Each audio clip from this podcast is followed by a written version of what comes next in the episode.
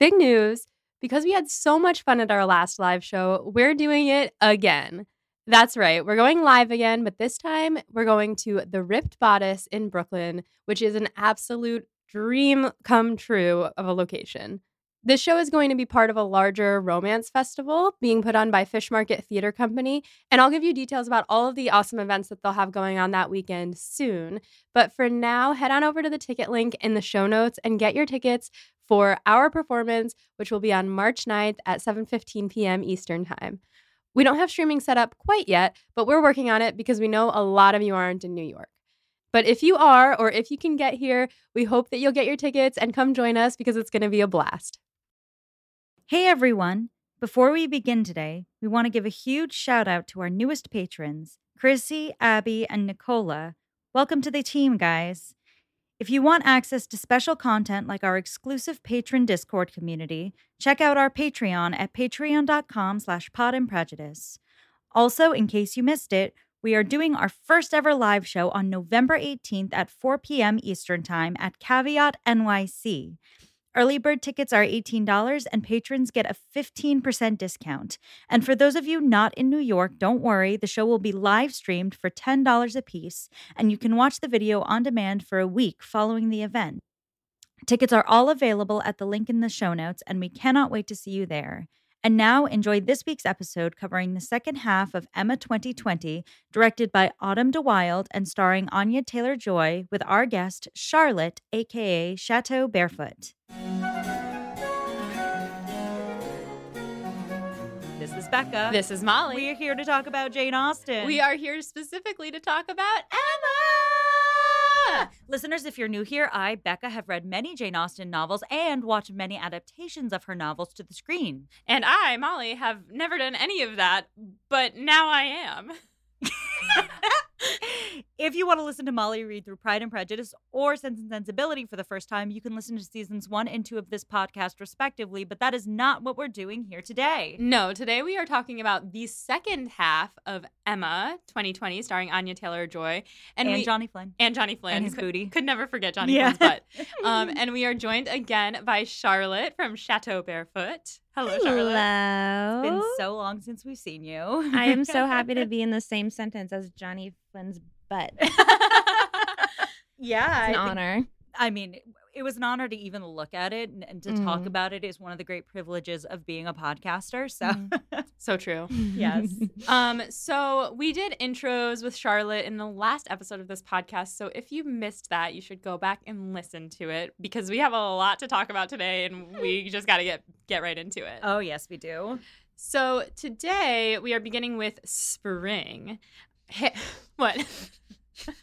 Why are you laughing at me? I don't know, but the way you were like, so today we're talking about spring. spring.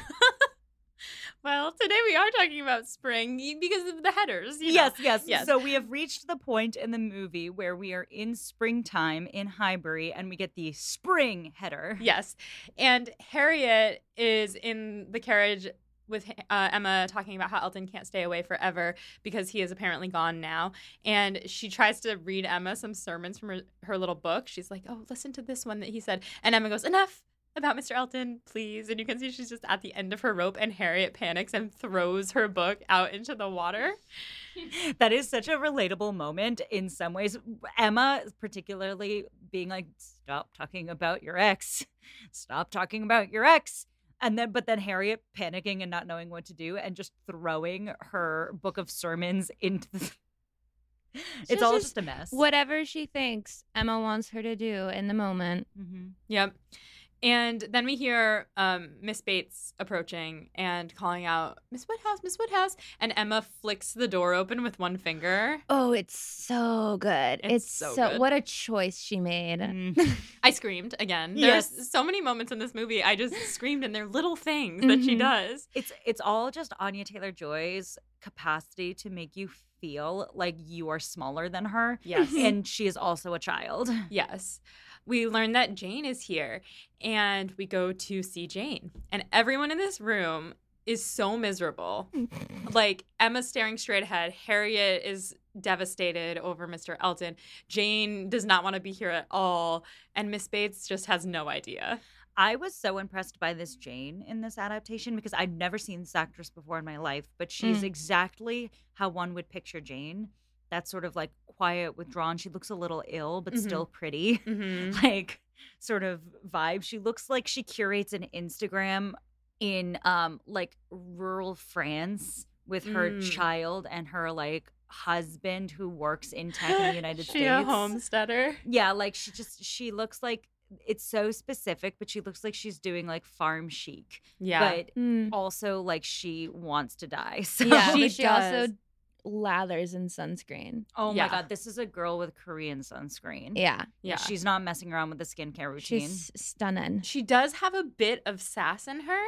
Like in this scene, she like arches her eyebrow a little bit at certain things that are said, but it's so subtle that you wouldn't notice it unless you're looking for it. Yeah, I think that this adaptation is the first time I've ever seen Jane play into Emma's little game mm-hmm. a little bit, which I thought was really interesting because obviously we usually get things from Emma's perspective, and usually Jane is sort of the unknowing victim of Emma's crazy bitch cracker syndrome for her. Yeah. Um, but here it felt like Jane knew Emma disliked her and she disliked her right back. And uh, she basically played the game so subtly that one could interpret this completely differently. It's almost like Emma is Regina George uh-huh. and Jane is Gretchen Wieners. Is um, that weird? That's not, that's not right. Okay, no, no, I no. see what you're saying though. So Emma is definitely Regina George. I think as somebody who sometimes, like, will, I don't know, be, like, I'll overcompensate sometimes, and I am devastatingly jealous of people who seem unbothered by things, mm-hmm. especially when it's, like, they seem unbothered in a cool way. Oh, yeah. And I'm like, why don't I come across as super chill? And I think to Emma, she is so jealous and infuriated by the unbotheredness that Jane does so right. well in this movie. Emma tries so hard, and Jane doesn't have to try to she be equally try as cool. All. She just doesn't. Yeah. She just has to stay quiet, and yeah. it works so well. Absolutely, which goes to when we have Emma performing at the piano. Yes. Oh my God. And the, the funny thing about this is, you know, it took the discipline for Jane to practice and get that good. But you see Emma playing and she clearly she's fine. But she's really feeling her oats in her, this moment. Her she like pauses and she's like, uh, what does she say? She says, who would inhabit or something? And then she pauses and Jane is like, is she going to keep going? And she's dramatic. Like, this, this bleak world alone or something like that. Oh my like, God, really perfect. And she's like at the end, she just has the proudest look on her face. I love it. This is the girl in high school who gets really mad that she got cast in the chorus mm-hmm. in the musical because mm-hmm. she thinks she has the best voice in the room. Yeah. And then she moves from the piano and Jane is like, stepping up to the piano, she's like, it's a pity you forgot your music. And Jane's like, I hope I can remember the tune. And then she comes on and plays, like, I don't know the name of the piece, but she plays as if she's playing at Carnegie Hall in front of, like, thousands of people. Everyone's just, like, shocked. Like, Beethoven enters the room. Exactly. That's what it sounds like. And the look of absolute panic on not only Emma's face, but Harriet's face when she starts playing is so... Because perfect. Harriet was just like, no one plays like you do. And I was like, I know, right? And then yeah, and then Jane just blows out of the water. Yeah. Delicious. Uh, While Jane is playing, Emma and Knightley talk in whispers about why Emma hates Jane, and he kind of calls her out on being jealous. Mm-hmm. And then the next day at Ford's, Emma is with Harriet. This is a difference from the book. They see the Martins, and the sisters come over and ask Harriet to come visit them. And Emma, like, gives Harriet a little nod, like, yes, you should do that. And Harriet says, okay, yeah. And then she can barely even look at Mister Martin. She, like, runs out. And Emma sees through the window Mister Martin run out after Harriet and tell her, you know, which way to go. And Harriet's just, like, sobbing. Like, there's no subtlety it's on her so face. It's so dramatic. I love dramatic. it. It's so dramatic, and it's so, like... over the top dramatic. Yeah. And then he runs out after her and he goes, Miss Smith, Miss Smith. And then you look at him and he looks like a puppy that's been left out in the rain. They both look like little puppies. Yeah. I have such a huge amount of affection for his character on Sex Education, but he's mm-hmm. just such a good actor. He can play any role, but he plays puppy dog so well. Mm-hmm. So sad. And it's not cringy at all. It's just, yeah. No, pure. It's endearing. Yeah. And I will say this, like, they don't often play up the fact that Robert Martin and Harriet have chemistry in these adaptations, but they have so much chemistry between the two of them here. You really, like, feel it and you want them to kiss. Yeah. yeah. You, the and longing in her do. eyes, and they're both tearing up a little bit. Ugh. And yeah. Ugh. So later on, Emma drops Harriet off to see the Martins, and she's like, you can only stay for fifteen minutes and don't bring up any reminiscences of the past and you'll be fine. And after she drops Harriet off, who should ride up but who we know to be Frank Churchill, who is played by Callum Turner. And they come to visit Emma with the Westons and, and Frank, and they ask her to come walk into the village with them. Really quick side note, this is – so I do want to say this is a great Frank Churchill, because I think I have this bugaboo that when we do Austen adaptations, there's always like the lead guy mm. who's supposed to be good-looking and dreamy and everything, but then there's always like a slightly devious side character who you think she's going to end up with. And in every adaptation, he is less charming and less handsome than whoever the leading man is. I think this is a very like nuanced, well-done – version of that, because I think the guy who plays Frank Churchill is more classically handsome, mm-hmm.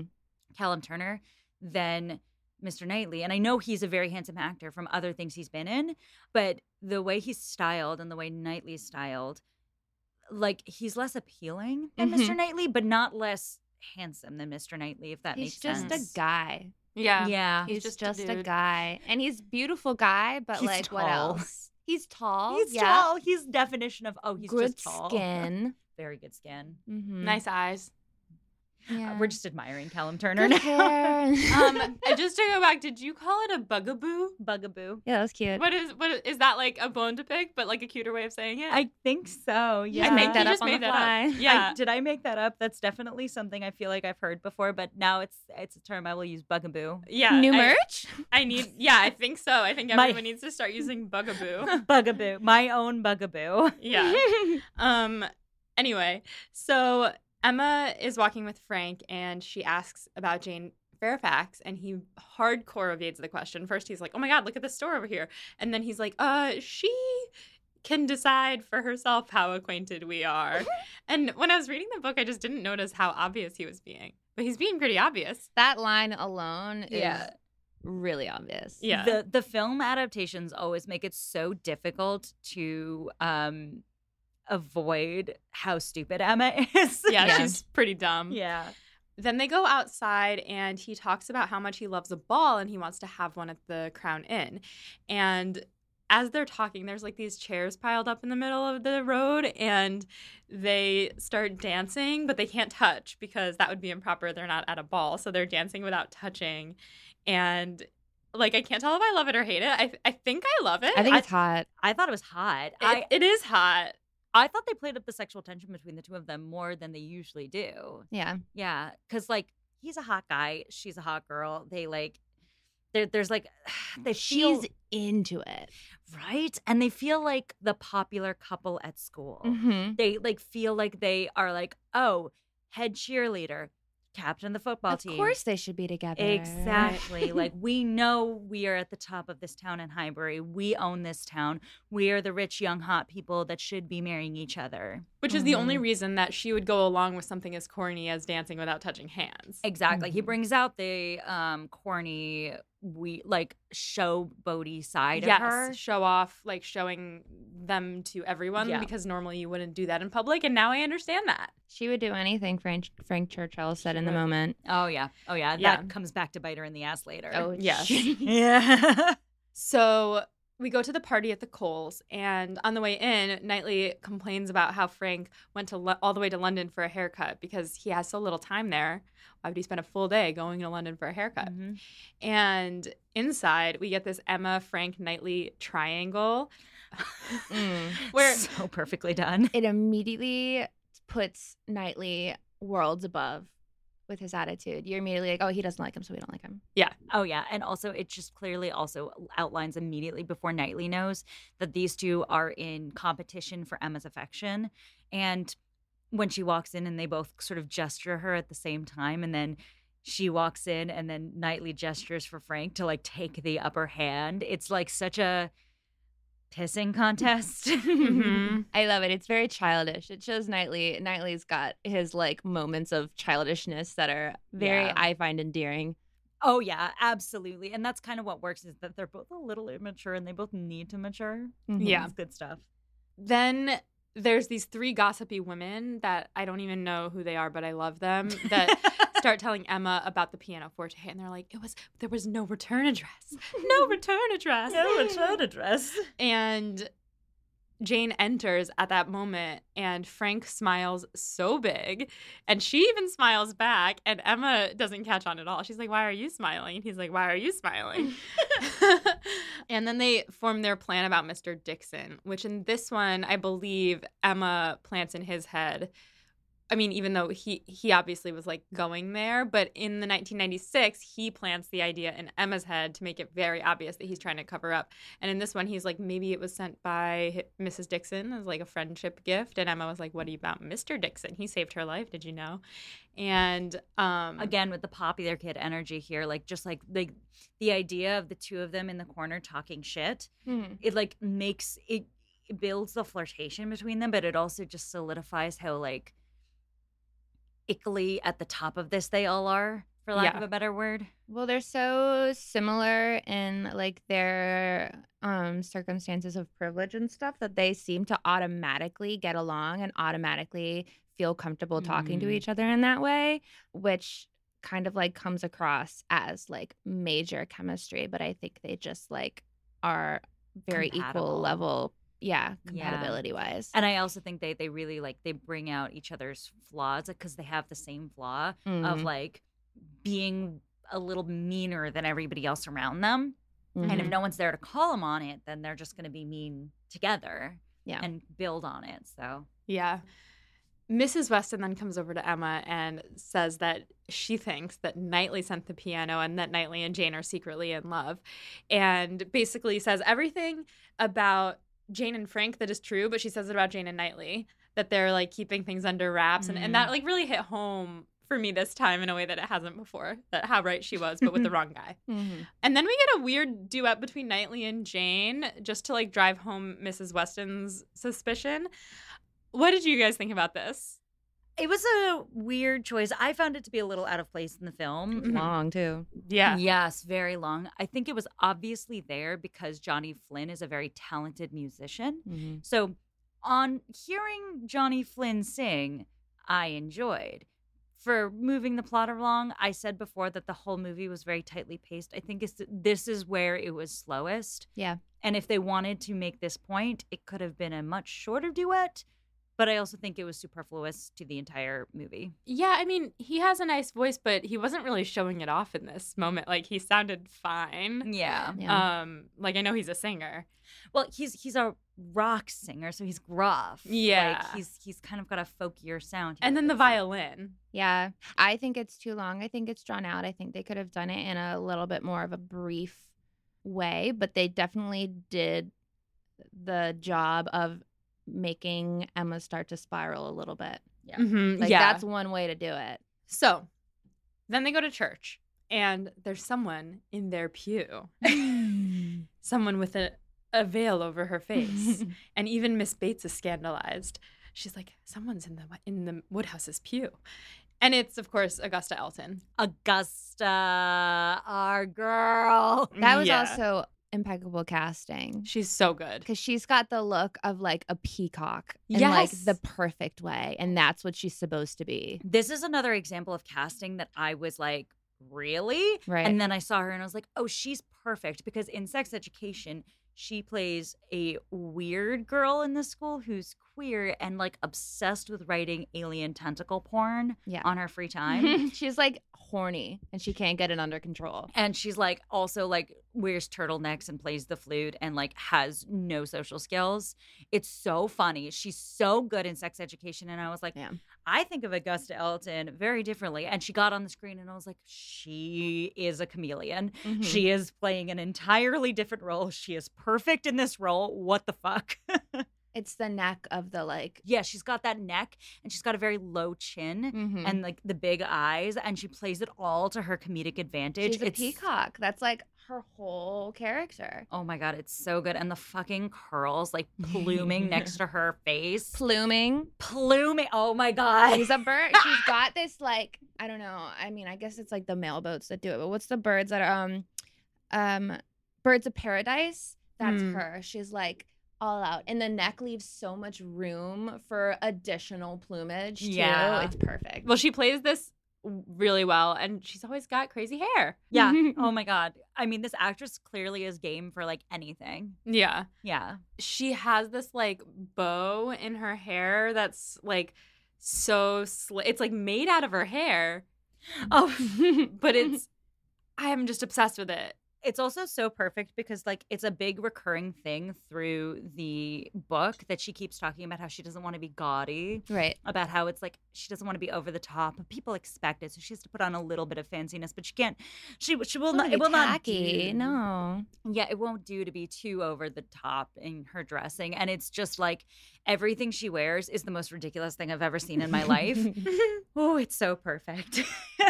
Um, so she comes to Hartfield, and she's talking about Maple Grove, and even Mister Woodhouse doesn't like how she's talking. Like, he looks shocked, which I never thought he would. And she's, like, talking to him like he's an old person, which I guess he is, but she's like, oh, you know, we went to Randall's. It's so subtly done, but the level of disrespect where she raises her volume a bit and touches her ear to say, oh, you don't hear me because you're an old person. He is the owner of this extremely prestigious estate and one of the highest ranking people in the town.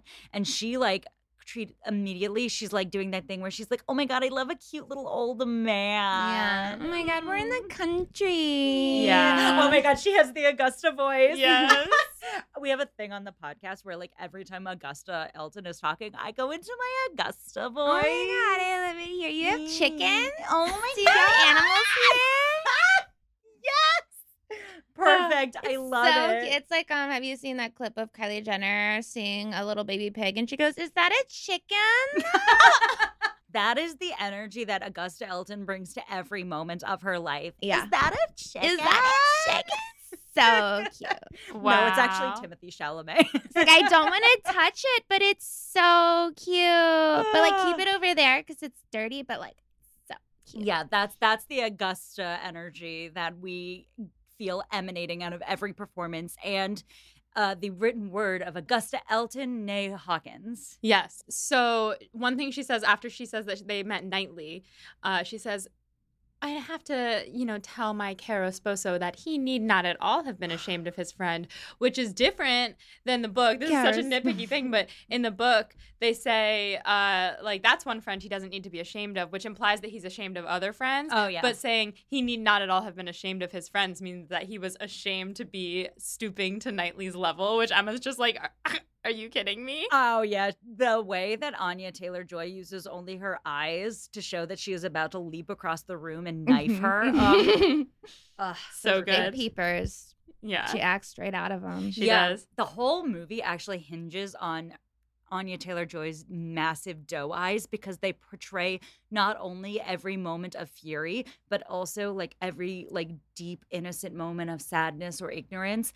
And they make you feel like she's a little kid, even when she's being brutally mean, because she's got these big eyes and she's like, oh, I didn't do anything to anybody. Oh, oh, oh. Mm-hmm. I also think that Augusta um, does a really good job of objectively, you're like, oh, she clearly, like, belongs to be in the um, house, the Woodhouse's home that is, like, very decorated and with all the good treats and stuff. But then she immediately shows that she's not actually, like, worthy mm-hmm. of being there because she doesn't know how to talk to people mm-hmm. in a way that is, like, fitting for the class that she claims to be in. Yeah, and she's absolutely, like, she screams new money, yes. but it's a show, not tell, the entire movie. Mm-hmm. Yeah.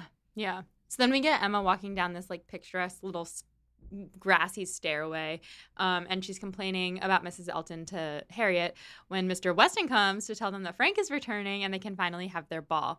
And then we oh. get Harriet and Emma with their curlers in practicing dancing together. That may have been my favorite scene in the entire movie. It's I so sweet. agree. I want to get um like a, a a big poster board of that picture for my wall. It, like just it's warm tones and yeah. it's cozy and it's dressed down and it's beautiful and it's girlhood. It's yeah. so girlhood. It's so friendship. It's so um. It for me it was the scene that really like tied together Anya's whole performance of Emma, because you could, as I've said, read her as just being this like unbelievably mean-spirited person.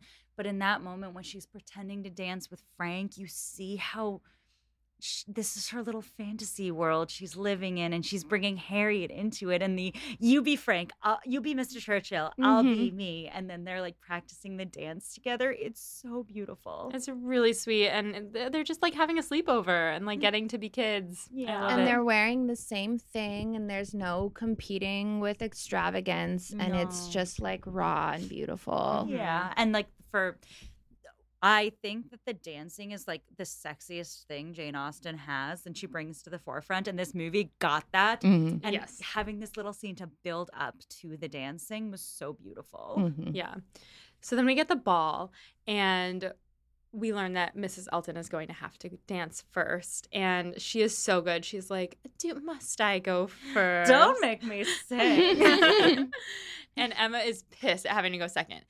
Then she and Frank dance, and Mister Elton, while the dance is happening, sits next to Harriet, notices he's sit- sitting next to Harriet, gets up, and Missus Weston is like, "Oh, like you should dance with Harriet." And he's like, "Well, I don't dance." Also, perfect that he's holding Augusta's shawl this entire time. I didn't yeah. notice that. So perfect. You can she, see the regret in his eyes. Yeah, there's always like this question of whether or not Elton is happy with his choice of spouse, and this movie really answers the question to be no. I think it's up for interpretation in the book and in other adaptations, but here, like, it's very clearly like, oh, regret, regret, regret, regret. Yeah. Mm-hmm. Yeah. And when he snubs Harriet, she cries. Yeah. And then we get an angelic choir coming in, or like or like this like angel music for Mister Knightley walking across the ballroom to ask Harriet to dance. The sexiest scene in cinematic history, because it's nothing to do with actual romance, but it's it's a man being emotionally gentle and emotionally intelligent and in touch, and no pride is present. It I I want them that that's the man. Dreamboat behavior. That's yeah. Truly yeah. dreamboat behavior. behavior. Yeah. And I would be remiss if I did not point out Missus Elton's little shimmy during this dance. So perfect. She's an icon and a legend. Oh God. Um So after this dance, Knightley and Emma are standing together in an alcove, and Emma admits to being wrong about Elton. And it is this moment is so charged between them, and a lot of their moments throughout this movie are just very sexually charged. And they have their little moment. Mister Weston comes over, tells Emma that she must dance, and Knightley says, "Who are you going to dance with?" And she says, "With you, if you'll ask me, obviously." She's like, "We're not so brother and sister that we can't dance together." And he's like, "I guess you're right about that." And then as we were watching this for the first time, Molly and I were both like on the edge of our seats, because for like at least forty-five seconds, they're not really touching. Mm-hmm. They're just like in the group together doing the like roundabout stuff. And Molly and I were like, are they going to do the dance? Are they going to do the desire? Are they going to do the dance and the desire?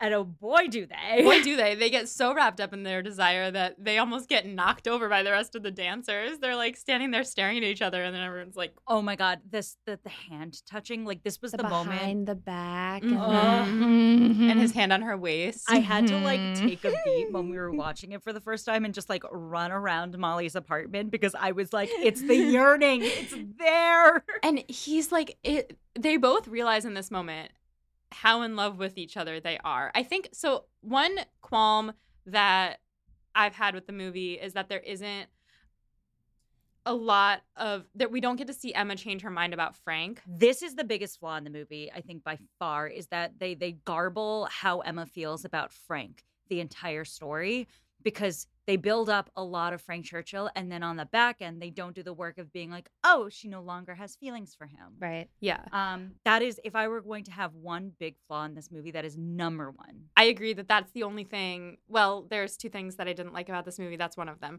But um, I think that this moment, if I had to pick a moment where she changes her mind about Frank, it's obviously this one, because the dance ends and he's like, holy shit. And she's like, holy shit. she leaves and he chases her carriage home. No, no, no, no, no, no, no, no, wait, wait, wait. Okay, okay, okay, okay, okay, okay, okay, okay, okay. So, okay, first of all, he had, the whole time they're dancing, he has this, like, look in his eyes where he ha- he has a look of knowing.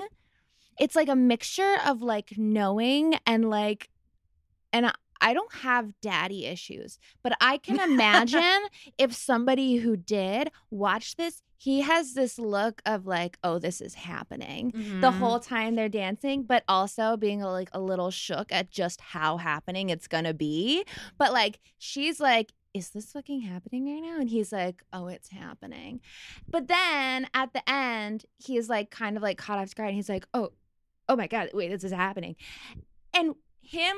her looking in, sorry, no, no, the window so of the carriage, and she's sitting there, and he runs up, and he's like, Emma, Emma, and she looks, and then boom, she's gone. That's when I screamed. Yeah. Oh my God, it was he, him running after the carriage. For me, like they, it was like when they danced, they were transfixed by each other. They were in a spell together. It was almost like having sex. Like yeah. they were in their own world, just the two they were of them. Boning. Spell got broken. She kind of shakes it off and goes into the carriage and she's like, what just happened? What just happened? He's still there and he's like reeling because he's like, what happened? My best friend. And then he sees her go and like, it's one of those moments like he is so propelled forward yeah. by his own heart, his gut, other parts of his body maybe. And he just like runs to her and they make eye contact and you know it is on. It is freaking on. And man. Then it gets completely shattered by Frank and Harriet. Yeah. But it's so good because it's like, it's the dream. It's what you want to happen. It's Mister Darcy walking across the field. It's mm-hmm. like he's oh. making the executive decision. Well, I wouldn't even say it's executive. It's so subconsciously driven for him. He like can't stop himself. Yeah. But it's like, oh my God, wait, we like, I love you so much. I have where you don't go, don't go, don't go. I'm like chasing after you. Yeah. Like that's what you want to happen. Chasing whatever spell just happened. Yeah. Like you need to know what just happened between the two of you. Oh, right. And she sees him from the window. And this is why I think this is like, obviously she's in love with him now. And that Frank is like by the wayside because she sees him and she's like, oh my God. And she runs out to him and they are about to say it. They both know. They know. And you can tell she knows. Like at first, it's a little bit unsure of how she like feels about it, but her running down to meet him in the drive is like her knowing. Oh yeah. yeah. Oh yeah. And then of course Frank runs in carrying Harriet, who's screaming. She kind of is like moaning this it's, whole it's scene. So sexual, yeah. It's so sexual, especially when he's like massaging her leg with the cramp. She goes, ah. Yeah. I would say that's a part of the movie that I don't dig. I don't dig her choices or if that's what she was told to do. It was, I think it was certainly like a director's choice there because usually like Harriet's all like dazed and confused in yeah. that moment. But like clearly there was, they, there was a use of sound in that moment. That was a choice. Yeah. It was over the top and it was drawn out and I got uncomfortable. Yeah, it was a little uncomfortable. And I think that the timing of like her being so dazed and telling Emma that she is in love again, like obvious I obviously Emma's gonna think she's in love with Frank, who she was just moaning in the arms of completely. And the but like also Knightley massages her and gets very close to her face. Mm-hmm. Right. So he does do that. Completely reasonable from Emma's perspective to think that in that moment it's Frank because he did just carry her into the house. Like yes. Mm-hmm. Very, very reasonable. And I also think this is interesting because like we've been talking about and we didn't really, we only touched on this. The fact that Emma knows so soon that she's in love with Knightley, because it's obvious in this adaptation. In most versions of Emma, she is still in the dark about her own feelings about Knightley. Mm-hmm. So it is it makes for a very interesting um, change to the story to have Emma in the know about her own feelings at this point. Yeah, it does. And I think that it works in later scenes mm. very well. Yes. Um, this scene is hilarious because like Knightley and Frank are in competition with each other still. And they like run out and Emma thinks that Harriet's in love with Frank. So she says, don't go. And they come back and she says, Mister Churchill. And Knightley's like, what? And then um, when she tells him to go like sound the alarm or something, he's like, we'll both go. And his so voice then, cracks. And then mm-hmm. and then Mister Uh, Woodhouse comes in. They send for Perry. And then comes, I would say, the other favorite part of the movie for me, which oh, is yes, Knightley yes, yes, yes. dealing with his feelings by stripping down to just shirt and pants mm. and lying on the floor with his hand over his face and having Bartholomew and Charles just be like, okay. And then they just close the doors on him. Here. I mean, our king is so dramatic. We love a dramatic king. I love him. Someone sent us a screenshot of the soundtrack for this mm-hmm. movie, and the song that plays while he wallows is called Mister Knightley is Destroyed. Yeah. Because he is. He is. He's on the floor. Mans is on the floor. I do that all the time. Yeah. Do you, it's beautiful. Do you watch Avatar: The Last Airbender at all? Um, years and years and years okay. ago. So this lo- this is a reference that's going to be lost on Molly, but there's this scene in season two where Zuko does one nice thing and he angsts so hard about it that he gets a fever.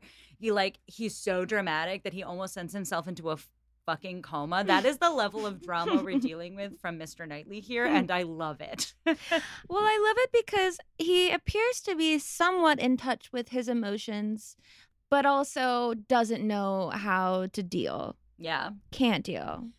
Our uh, dear friend Zach came on this podcast a couple years ago to talk about Pride and Prejudice, and he said something about Jane Austen works that I think about today, which is the conflict in every Jane Austen work is the, the society holding down everyone's emotions. Yeah. And you can really feel that in this scene with Mister Knightley. He mm-hmm. has to be alone in a room on the floor, and nobody can witness it. Except the servants, who just close the doors because mm-hmm. they're like, delicately, we know what happens. Yeah. yeah. And then we get a scene of a few of them playing cards and Missus Elton convincing Mister Knightley to invite them all to Donwell. Ooh, hard watch, too. Yeah. She's so cringe. Very cringe. And he's like, she wants to invite all her own guests, and he's like, only one woman can invite guests to Donwell, and that's Missus Knightley. And you see Harriet and Emma both kind of go, hmm, mm. hmm. And that brings us to summer, the final season. Woo! Hello, it's Molly from the future hopping in to tell you about a new season of one of my absolute favorite podcasts. Hot and Bothered, hosted by returning Pod and Prejudice guest Vanessa Zoltan, is a podcast that treats romance as sacred.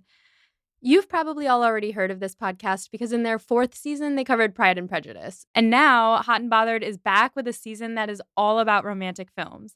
The first ten episodes of this new season follow Vanessa as she learns how to critically watch movies by looking closely at the classic two thousand three rom-com How to Lose a Guy in ten days. After ten episodes, Vanessa will be joined by her co-host Hannah McGregor, a media studies scholar, author, and podcaster, and together they'll look at romantic films from Casablanca to Love and Basketball to When Harry Met Sally. The show is already so fun after just listening to one episode, and I cannot wait to listen to the rest of the season. So subscribe to Hot and Bothered wherever you get your podcasts to jump into this new season that's all about romantic films, or to enjoy their previous seasons about Pride and Prejudice, Jane Eyre, and a personal favorite, Twilight. Again, that's Hot and Bothered, and it can be found wherever you get your podcasts. Also, this August, Vanessa is leading a pilgrimage to Bath for a five-day trip dedicated to Northanger Abbey. Now, I don't know anything about Northanger Abbey, but even I want to go on this trip. Together, you and twenty other Austenites are delving into the story of Catherine Morland while immersed in a gorgeous city that features heavily in Austen's life and writing, as you know. So if you enjoy contemplative hikes, immersion in a new city, time away from your regular life, and the chance to talk about Austen with fans from all over the world, which I know all of you do, then this trip is for you. So check out Common Ground Pilgrimages at reading and walking with dot com. To claim your spot on the Northanger Abbey trip, head to reading and walking with dot com slash northanger dash abbey dash twenty twenty-four. And now, back to this episode. We go to Donwell, and Emma is popping a strawberry into her mouth so sensually, and Mister Knightley is watching her, and they're making direct eye contact. Mm.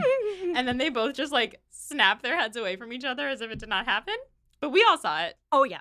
Oh, Porn. Yeah. Oh, yeah. Pornography. Exactly. Truly. The st- type of shit that Missus Elton writes in Sex Education. Yeah. Yeah. Exactly. Yeah. But then, like, later inside of Donwell, Harriet and Emma are standing together, and Knightley comes over and asks Harriet to come look at a specific view with him. And Emma's like, she's hmm. in that moment, she's so, like, crestfallen because she yeah. thought Knightley was going to come up to her. Another new choice. Mm-hmm. So smart. Yeah. Distraught. I like, um, that was about to sound so terrible. I was going to say, I love how this movie, how they break her in this movie. Mm-hmm. It's so good because the whole story is her being humbled, and this adaptation takes that task so seriously. It's great. They just keep punching her in the face. It's great. Yeah. Then suddenly Emma is left alone in the room with Jane, and Jane asks Emma to tell everyone she's gone home. This is one of my favorite moments in the book, and they don't go for the like lines exactly, but the the essence of the moment when Jane is exhausted by her own life is such a it's such an important moment for me in the story.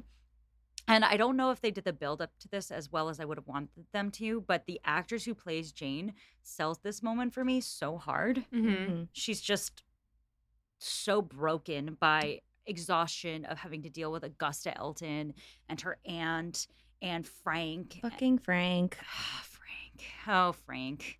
And you just feel how hard her life is. And you see Emma realize for the first time that Jane's life is not perfect. Mm-hmm. But that just like Emma's not the only person in the, on the planet. Exactly. Yeah. Oh, that, that it's not a game.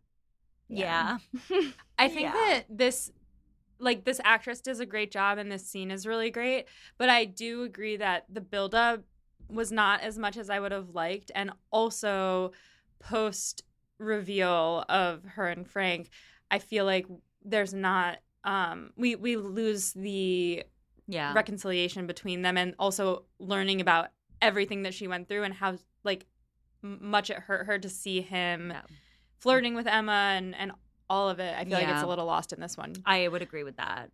Which is sad, but they focused on other storylines, and that has to happen when you're adapting. Yeah, I think it's actually um, something I've been noticing. It's kind of like in Pride and Prejudice, I find that shorter adaptations really shortchange Wickham mm. and Lydia, mm-hmm. which is, to me, a huge problem because that's a huge part of the story.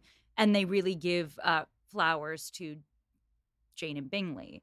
I find that in Emma adaptations, Frank and Jane's story is often shortchanged in favor of Harriet and Robert Martin. Mm-hmm. I'm not sure why that's the case.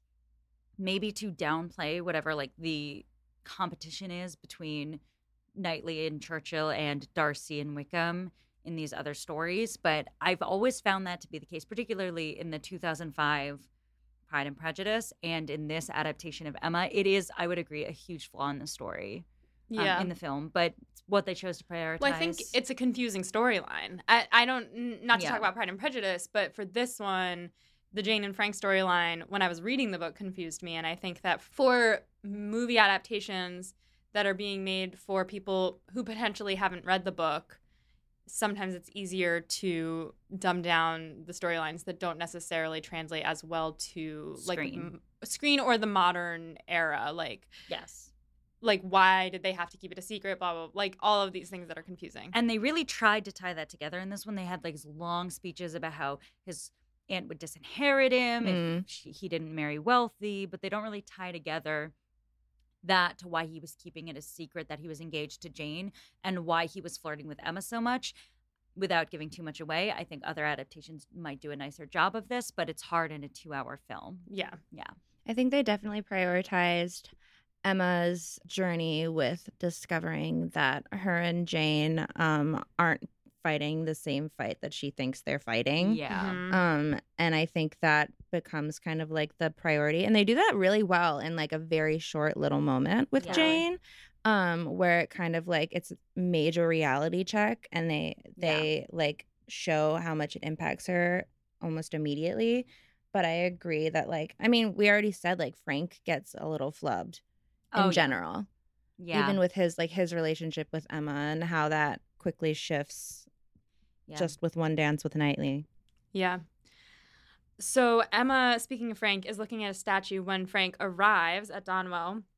And he's in a bit of a bad mood, but he was like really angry in the book, and he's not as angsty as I recalled him being. He's being a whiny little putz here, honestly. Yeah, but like I didn't even pick up on it the first time, and Emma for some reason like was snapping back at him like, calm down. I think it was meant to portray that she was not as into him as she used to be, but again, they needed to tie that together. There's yeah. like a moment it shifts for her where she's no longer into Frank, but they never explicitly say it. Yeah, I wish she just like told Missus Weston or something, like, but she can't tell Missus Weston until Frank gets engaged, so, and there's yeah. no inner monologue, so it really is, the people on our Discord were saying, it's all being told through her eyes yeah. because there's no voiceover. There's no Dear Diary. There's no Missus Weston to talk to. And, like, they can't, like, because usually if this were, like, a modern adaptation, you would have her, like, like place a hand off. Of, like, if he puts his hand on her, she'd maybe, like, pull it off of her. And right. Be like, hmm.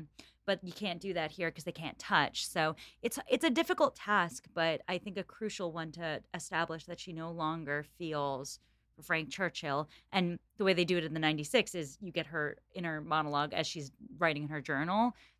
It's a little heavy-handed. A little on the nose. Yeah. Yeah. But I think there was they they did so many of her inner monologues so spectacularly in this movie.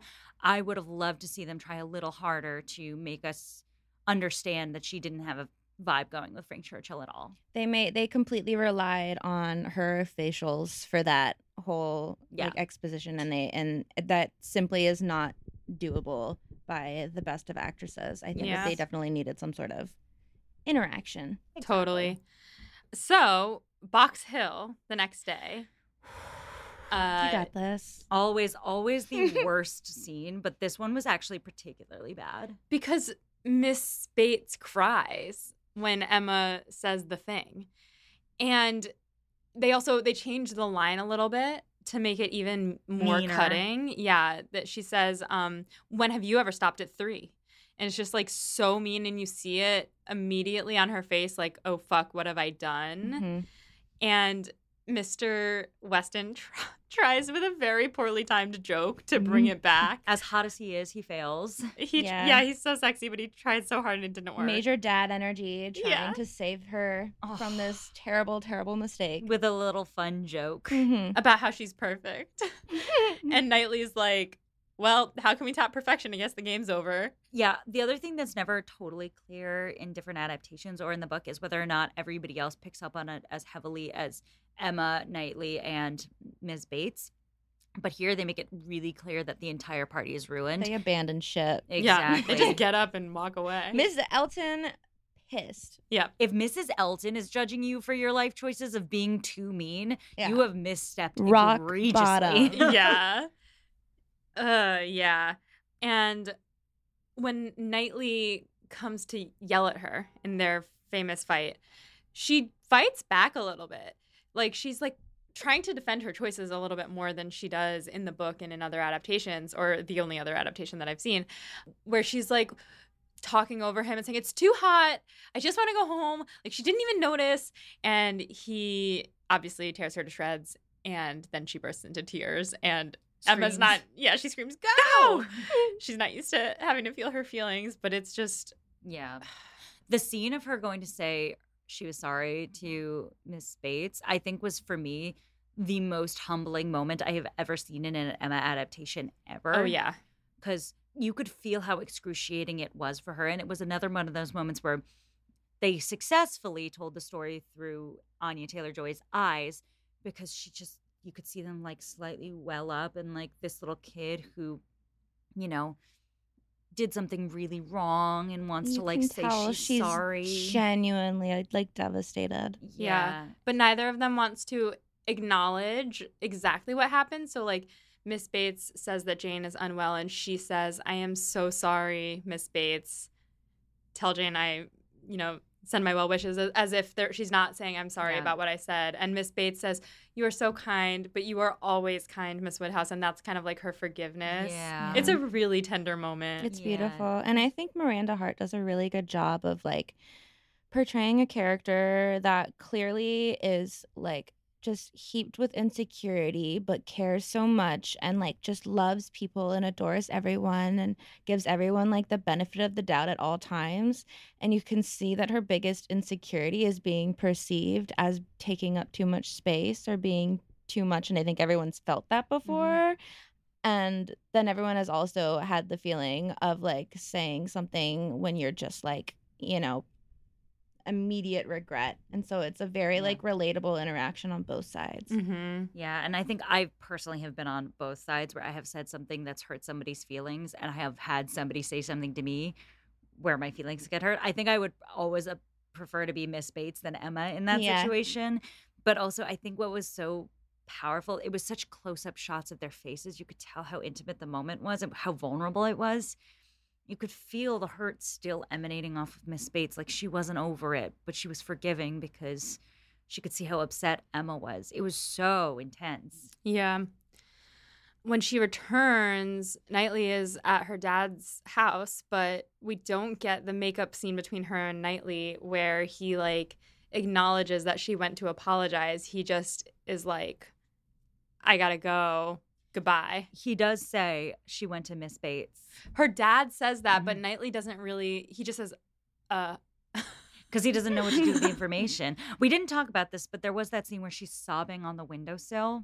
Yes, mm-hmm. and her dad comes over and she says how terrible she's been and how much she regrets it. And he just sits down next to her, and it's, it's just sweet, really sweet. It really is like one of those like gut moments of like, like because you, it's the scenes where you get more self-awareness from Mister Woodhouse um, in these like adaptations are so powerful because to see her take care of her father the entire time and then take a moment to um, for him to take care of her is is always just like, oh, it gets me. Yeah. It's the moments where she like once again is very childlike and just miserable teenage girl vibes. Yeah. And her daddy is coming to give her a hug. Yeah. It's very sweet. Or in the Regency era, sit gently by her mm-hmm. while she yeah. cries. Mm-hmm. Oh. Um, so it's about to heat up. um, we find out that Frank and Jane are engaged, and we have the the scene that, again, I don't really feel is earned, where Missus Weston is like, oh, but I thought that you would be sad. And Emma's like, no, I don't care. It's not about me. But um, we get that scene, and Emma goes to tell Harriet. And this is where it starts to depart from the book in, I think, I think mostly almost all good ways, mm. beginning with Harriet telling Emma that she thinks that Knightley might love her because he was talking to her about farming, and he was talking to her like saying, are your affections engaged? And Emma was like, well, maybe he was talking about Mister Martin. And she's like t- holding it together. And Harriet turns around and says, you think of Mister Knightley for yourself. Again. Smart girl. Sh- sharper Harriet. Yeah. Mm-hmm. And for me, this, it felt almost like I was watching a horror movie. Like I was like, she's figured out what's behind the closet. And Emma looks shocked, and she's like, no, like he, I, he would I, he would never lead someone to believe that they he loved them more than he does. So if you think he loves you. And Harriet goes, I refused Mister Martin because of you. The tables have turned. Really? That is a piece of the book that has never like been explicitly said out loud. People who have read this book and watched these films for years have always known that Emma, Miss Harriet leaves Mister Martin for Emma, but to hear her say it out loud in an adaptation of this book was shocking. And yeah. devastating, like for Emma to be like, I have fucked this girl over so royally. Well, I think it's also so refreshing because otherwise, if we don't give Harriet, like, the ability to, like, voice a little bit of her feelings and opinions, then she just, like, is a little doll that Emma gets to play with. And so to get her emotions riled up enough where she can kind of like outburst like that makes her so much more of like a realistic character that like has a foothold in the story and is not just kind yeah. of like a little N P C side ca- side character. Totally. It allows her to sort of grab back the power in a dynamic where she has no power. And it is powerful in that way. There's certain other adaptations where that may or may not happen. And I will not, I will neither confirm nor deny where that might happen. But all I will say is um, we're going to have fun in certain other other circumstances as well. I can't wait. So Harriet leaves, slams the door. And Emma, I think she was at Harriet's because then she's walking home, I think, to her house. And Knightley is walking out of her house. I think that's what's happened. She's not going to Knightley's house right now, is she? No, I think I took it to be that Harriet was at Hartfield, but then Emma needed to take a walk to clear oh, her I see, head. I see. But I could be wrong. But then Knightley came to see her, but she wasn't there. So then he sees her coming, and he parkours over a wall, and he comes to her, and she's crying, and he's about to tell her how he feels, and she says, "Don't say it." And then he turns around, and then he starts crying. And then she's like, no, no, no, if like you want to tell me as a friend, you can. And this whole scene is pretty much exactly the words from the book, which I really appreciated because there are certain other adaptations that... If I loved you less, I might be able to talk about it more is crucial to any adaptation of Emma. It's... I want to get it tattooed on the back of my eyelids. It's so oh. good. It's so, so good. So as you go to sleep each night, that's what yeah. you see. Oh, my God. Um, that's the most romantic thing I've ever heard in my entire life. And to get it from a man whose eyes are full of tears and he's like, his voice is breaking and he, oh, God. It's ugh. So good. He, he, when we, we filmed ourselves watching this part for our patrons because they specifically requested it, and I watched the video back and I mouthed it along with him unknowingly. It's just so good. And so he get, he really hits every point, and it's so beautiful and so exactly what I wanted. And then Emma's nose starts bleeding. This is a wild, wild moment of this film. And I think, like, from what I know, like, the most famous moment of this film. Mm-hmm. Yes, besides the strawberry. Oh, yeah, yes. The strawberry moment is great. Mm. So, I mean... my understanding is that the director found out Anya Taylor-Joy could nosebleed on command. So is that medically possible? I don't know. So, so one of our patrons told us that, and then later messaged and said, I'm not sure if it was that she could on command because they read an article, but in the article she said, I was just so in the moment that my nose started bleeding. Oh my God, that's so much better. Yeah, I like that. Yeah. I don't care if it's true, I like it. Because like if she, if her nose just spontaneously started bleeding and they just kept filming, that's great. Yeah. yeah. Um, she gives a little gasp and then it's like she's bleeding, and I felt like I was in a horror movie again.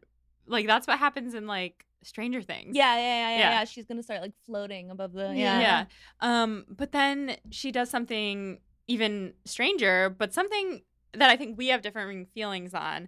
She says, I can't marry you. Harriet's in love with you, and she thinks that you're in love with her, which is something she hides from Knightley throughout the whole book, or the whole yeah. last part of the book. And I always felt a little bit icky about her not telling him, and we've discussed, like, why it would be weird for her to tell him. Yeah, I think in this context, it makes a little bit more sense because she's rejecting him for Harriet. But if they got together and then she was like, by the way, Harriet likes you, I would think that was a breach of girl code. Totally. Mm-hmm. But in this case, it was like she says, I don't want to break her heart again. I've yeah. done that too many times already. And... so I think it's in this way. It's the lesser of two evils. Yes. Yeah. And I also would argue, do we expect Emma to always meet uh, the standards of girl code? Absolutely not. Oh, I mean, dating Knightley in general is clearly breaking girl code. But I was saying, like, because this, this came up in the debate where, um, in a debate Molly and I had on the podcast where Molly said, I can't believe she didn't tell Knightley. And I was like, ah, I feel like it's the nicer thing to do to not tell Knightley in this circumstance. But I don't think it crossed her mind whether or not it was the right thing to do.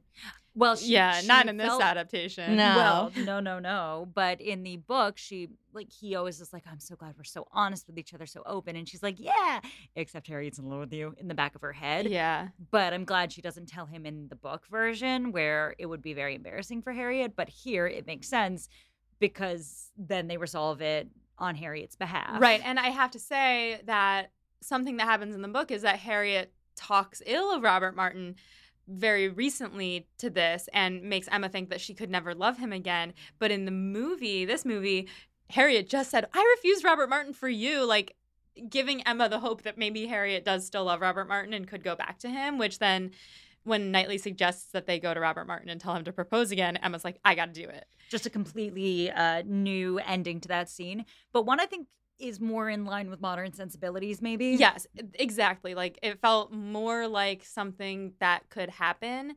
And I like that she doesn't accept him necessarily, but she, her agreeing. She's like, we'll come back to this. Yes, and he takes that as a total win, and he does this, like, he's, like, in the Breakfast Club, like, he puts his hands in the air, and he's like, yeah. I think, okay, I have so many thoughts about this scene. My first one is going back to the quote of, if I loved you less, I might be able to talk about it more. So good. I love how that is so... Um, beautifully representative of, and I don't even know that this was like the intention, but of how repressed feelings were. Like we were talking about earlier, how your your friend had the had the moment where they talked about how like all of Jane Austen um adaptations are just about like repressing feelings. Oh yeah. Um, and it's like it's very on the nose, but in such a beautiful way of like a guy who just like he's like he doesn't even he doesn't have the words to express it. He doesn't know how, and mm. it wouldn't even be appropriate to express it. He's just like so full of everything. And then also I love her breaking point where she just like becomes I, I see it as like it's very childish the way that she like just suddenly has this like tantrum and she's like holding this bloody handkerchief and she's falling apart. But I love it because it's like one of the first times that she is like so fully, totally honest, and she's very raw and vulnerable, and she's not trying to put on this air of like trying to be a lady in front of Knightley so he sees her as mature. She's just like falling apart, and I think he loves it and he eats it up because he's like, oh, yeah. This is the Emma that like I bicker with all the time, and she's just like totally it, open. Yeah. It's also like a moment in the story where her character development comes full circle and you realize she is trying so hard to be a good person. We don't really get this in the book, but it gives you a moment where Emma has to sacrifice something she wants for the sake of somebody else's feelings. And that gives you the the full brunt of character development in action as we see at the end of this movie. And I think the combo of her being completely honest with the man she loves and rejecting him specifically because of her friend who is lower status than her, it gives you more of a journey for Emma, who starts, I would argue, in this movie meaner than Emma starts in the book.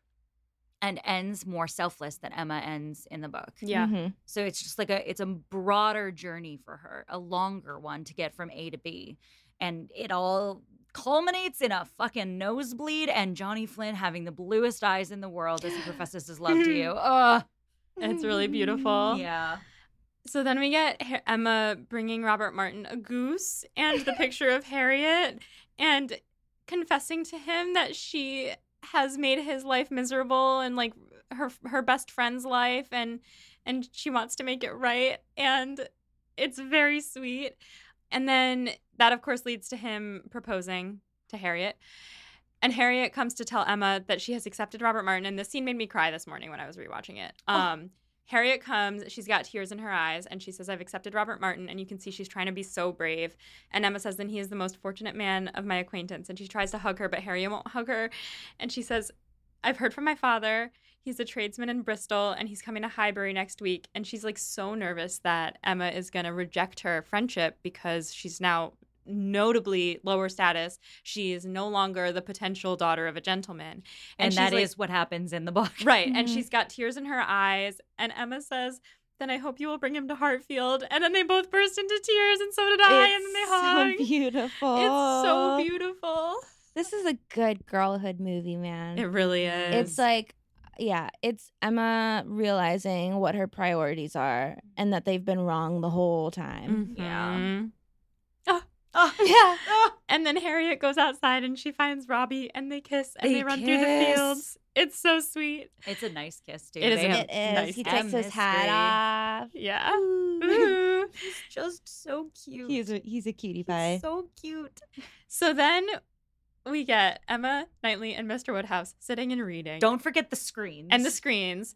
And Emma and Knightley keep looking at each other, and Mister Woodhouse is, like, watching them looking at each other. And he goes, Mister Knightley, do you feel a draft? And Knightley's like, no, I can't say that I do. And Mister Woodhouse goes, hmm, pity. And Knightley goes, uh, yes, wait a minute. I, I feel a chill. And he says, great. And he tells Bartholomew and Charles to get the screens, the biggest screen they can find. And they put it in front of Knightley and Emma so that they can have some privacy. I love that Mister Woodhouse, like, knows And he's like, what a, go what for a it. Bro in he that really moment. Is. Yeah. Um, so they're sitting, hiding behind the screens, and Knightley says that he's going to move in with her. And she's like, you would give up all of your give independence? Give up the Abbey? Yes. And then they make out. Nothing is sexier than a man giving up his independence. I would like to clarify, they don't just make out.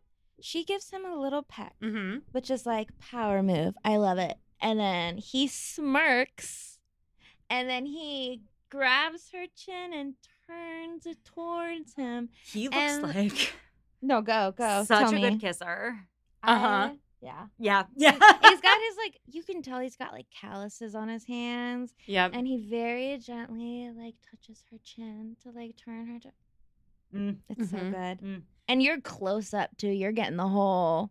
The all side eyes and everything. It goes on for a while, too, which tells you, like, I, and I think that the director wanted me to feel this way. I was like, are they going to fuck? Yeah. Like, are they, is this, a, is the there going to be. Dad in the room? That's what I said. I was like, is there going to be a sex scene in this movie? Behind the screen. Yeah. Eep. Um, Bartholomew. And Bartholomew and Charles are standing there like, uh, and they turn around and just let it happen. It's so good. Um, which brings us to their wedding, which is bookending the whole movie. It started with a wedding. It ends with a wedding. Um, Emma looks gorgeous. And Mister Knightley standing at the front, like, looking so nervous. Ugh. And Bill Nighy is crying. And he gives Knightley this little nod, like, of approval. And- I would also like to say that the the music transition during the little ma- mini makeout session to the to the wedding is the my favorite part of the whole soundtrack uh, because it come it takes the whole thing full circle. Like it's very very dainty when they're sitting on the couch together, and it's very reminiscent of like the the early early morning scene in the very beginning, mm-hmm. and then it takes it into like Emma's theme, and it's so uh, beautiful and perfect. Oh my god, I love that. Keep going. Wow. No, perfect. um, we see around the. The pews, we see John Knightley sobbing, which is the best thing I've ever. That, that I mean, he was barely in this film, but the actor who played John Knightley really just like solidified this as like an incredibly important movie in my heart because him crying when they got married was like. That's character development, baby. Mm-hmm. Chef's kiss. Ugh. I did have to note that Mister Elton says innocence correctly, and he's like much more chill about his sermon as he's giving it than he has been for the whole movie. Because there was one moment during the movie where he like shouted something random, and Missus Bates stood up, and yeah. they were like, "No, no, not yet." um, so he's just been like really absurd the whole time, and he's kind of finally toned it. it down. Ugh. And then Emma and Knightley take hands. And Emma closes her eyes, and we zoom in on her face, and then that's the end of the movie. Ooh! It's so good! It was so good. Phenomenal. Oh, man. So that brings us to Becca's standby study questions for the movie, starting with best line delivery. So I have a couple. Okay. Three. I have three. So the first one is a combo of Elton and Mister Woodhouse in that first scene where he goes, man's great inner sense, and... Mister Woodhouse goes, innocence? Innocence. No? Well. And then he just like kind of shrugs. um, another is Missus Miss Bates saying, to think that Jane may have perished. And Emma just, it's kind of, it's a nonverbal line delivery, but her little, hmm. And uh, Knightley at Box Hill saying, is Miss Woodhouse sure she would like to know what we are thinking of? My favorite line has to be uh, John Knightley and Isabella uh, Core, which starting with John Knightley's entrance into the story and mm. going, that was unendurable. And then later when the baby farts and Mister Woodhouse goes, send for Perry. And John Knightley said no. And Isabella goes, send for Perry. I love that. Perfect. Perfect. Also, low-key shouts to John Knightley, uh, non, um, non-verbal line reading being um, him stripping down and dramatically throwing himself onto the floor and covering his face because he can't deal with being sexually attracted to Emma. Yeah, yeah, yeah. Mm. Yes. I would like to say I loved the line of Mister Knightley taking his pants off. Yeah, that was a good line. Yeah, yeah, yeah it was line, a really good line. Delivery. Um Made me tear up, but I I always go for the professions of love, and I gotta say, if I loved you less, I might be able to talk about it. more. That's the way he stutters over the if. He's like, if if if I loved you less, I might be able to talk about he it more. He does, like, he does his stuttering and his teary-eyed. He does, like, emotion really, really, really well, which I think is so beautiful because, like, Mister Knightley doesn't necessarily seem like such a vulnerable character when he's so put together. Oh. But, like, his more rugged Mister Knightley mixed with being so emotionally intelligent oh. makes him being a romantic love interest so much more compelling. Totally. Because I feel it, girl. Yeah. Oh, yeah. I mean, mm-hmm. that is, I think, the best line from the book. And to have it delivered so perfectly and emotionally with, uh, like whisper tones because mm. they're so close together. Beautiful. Notable changes from the book.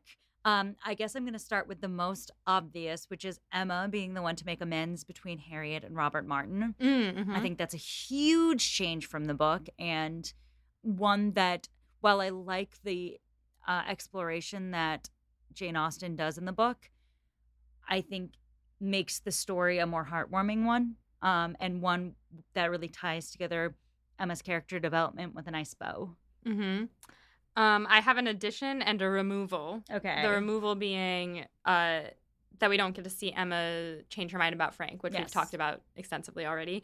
And uh, my addition being that I actually believe Emma and Harriet's friendship in this. She's just, like, such a better friend to her, and they we really just get to watch their friendship develop and watch her grow and, like you said, rearrange her priorities. Mm-hmm. I would like to say that I do wish that we had a little bit more of Emma's family with Isabella and John, and I wish that, like, we got to understand, um, I don't know, because it explains to me a lot about her when her sister has more exposure in the book. It explains to me a little bit more of, like, her dynamic and, like, why she is the way that she mm-hmm. is. And I also appreciate, like, John and um, Mister Knightley's, like, relationship a little bit more and stuff, because I think it just, like, gives background. But I think that every, like, addition that they made in the movie makes it, like, very unique and stand out as an interpretation, because I, I get tired of, like, movies just competing to be as, like, accurate as possible. So I think Emma, period, does a really good job of, like, adding a little period. Yeah. Yes. I think that does set it apart in a mm-hmm. great way. Um, best and worst parts of the movie. Let's start with worst. We'll start with the um, the negative before going to the positive. Um, I'm going to say the worst part of the movie was, as you just said in the adaptation sort of portion, um, garbling Emma's feelings on Frank. Um important part of the story, totally dropped the ball. Mm-hmm. Not ideal. Yeah. So I wouldn't change this for anything, and I love it all the same for it, but the nosebleed really took me out of things. Um, oh, interesting. I just, like, it, her nose started bleeding, and I was like, what is happening? And so I was kind of lost for the rest of that scene on mm-hmm. my first watch. In retrospect and watching it a second time, I didn't mind it as much, um, but it was so absurd in the moment. It, th- those things happen, so I don't dislike it. It just took me out of it in the moment. Yeah. I would say worst part of the movie would have to be, I definitely don't think that the singing between Mister Knightley and Jane Fairfax oh, yeah. um, was totally necessary.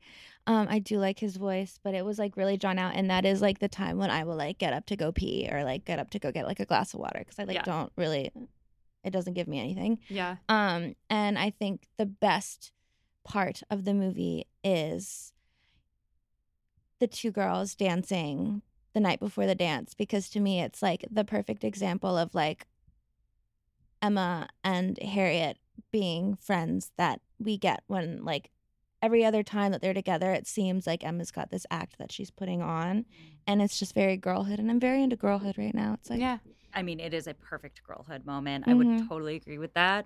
I think there's so much to like about the movie.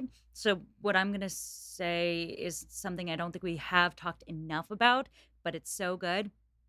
The style, mm-hmm. the design, mm-hmm. the particular smart way in which, between the music, the set, and the costumes, we are transported into a very specific world that is not exactly Regency England, but is this heightened, imagined world of Regency England, where we can play around in this story and understand these characters so easily through the visuals and the sound cues that when they come to us, we know exactly who they are. Yeah. Emma, we know exactly who she is. Augusta Hawkins, exactly who she is.